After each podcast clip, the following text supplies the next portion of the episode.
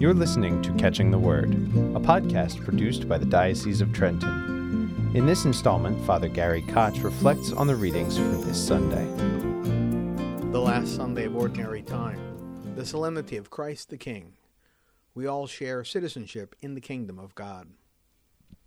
Not long ago, we heard of Jesus' encounter with a blind man named Bartimaeus, who cried out to Jesus, "Son of David, have mercy on me." This was not the first time in Jesus' ministry that we got a sense of his divinic lineage, but it has gone largely unexplained for us. The Gospel writers presume that their immediate audience understood the fullness of the implications of that title. In the Gospel for this solemnity, as Jesus stands before Pontius Pilate, a prisoner on trial, a full sense of the meaning of this relationship becomes more clear.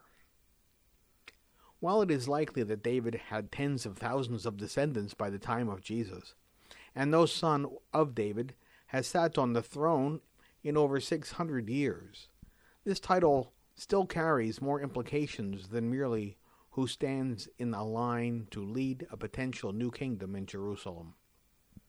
Long associated with messianic expectations, the title Son of David carries multiple meanings and certainly struck a chord with the Jewish people at the time of Jesus.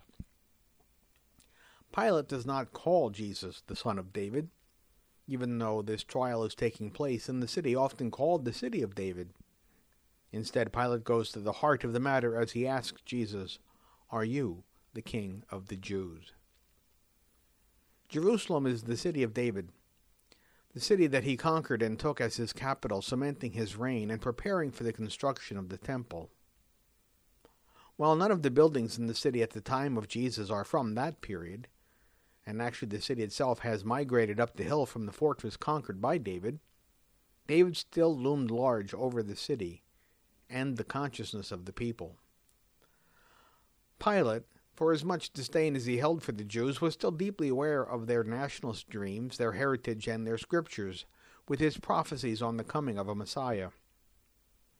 He has heard of the fervor around Jesus and seems both intrigued and amused that this man before him has aspirations of kingship.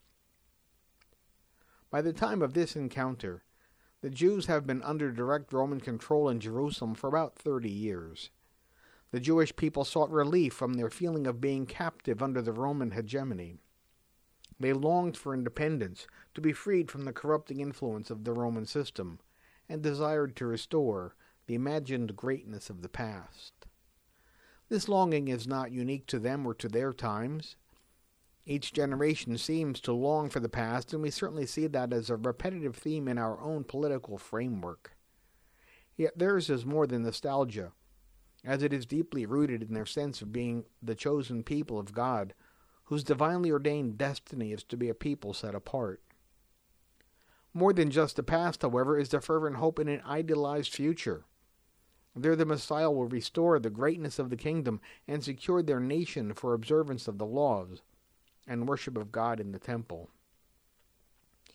Jesus eschews this language, and while he responded to the call of Bartimaeus, he never acknowledged the title Son of David that Bartimaeus used. Jesus left the title and all of its implications resonate with the crowds, but he neither accepted nor rejected the insight of Bartimaeus. Now here in the trial before Pilate, Jesus is directly confronted with kingdom language, a language that Jesus adroitly dodges in reference to himself. Jesus does not seek a kingdom in this world, either in his own time or in ours. There have been so-called Christian kingdoms, and the King of Spain still holds the title of the Catholic monarch. The kingdom that Jesus speaks of, though, is not of this world. Jesus rejects worldly power and any association with the nations of the world. The kingdom of God encompasses everyone who belongs to the truth, who listens to Jesus' voice. So when Jesus speaks of his kingdom, we are no longer thinking of a man-made borders, political alliances, and military power. We are drawn to think of a kingdom within, a kingdom in our midst, a kingdom that is and is not yet fully realized. While maintaining a deep sense of patriotic allegiance to our own nation and even holding affection for the country of our ancestral heritage is noble, all of us who share in the one faith in Jesus Christ do not ultimately have our citizenship here. If we all understood our relationship to the kingdom of God, then political strife and turmoil between the nations of this world would grow silent. The struggles between nations are of this world, and the control of this world. The passion and death of Jesus Christ unites us together as a people formed in his blood and gathered into one people through the covenant. Let each of us recognize our common relationship as brothers and sisters in Christ, praying for an end to strife in this world and finding our true hope and home in the eternal kingdom of God. You have been listening to Catching the Word with Father Gary Koch. You can listen to or download his weekly reflections and other topics of interest at dioceseoftrenton.org backslash podcasts. Catching the Word is a podcast produced by the Diocese of Trenton.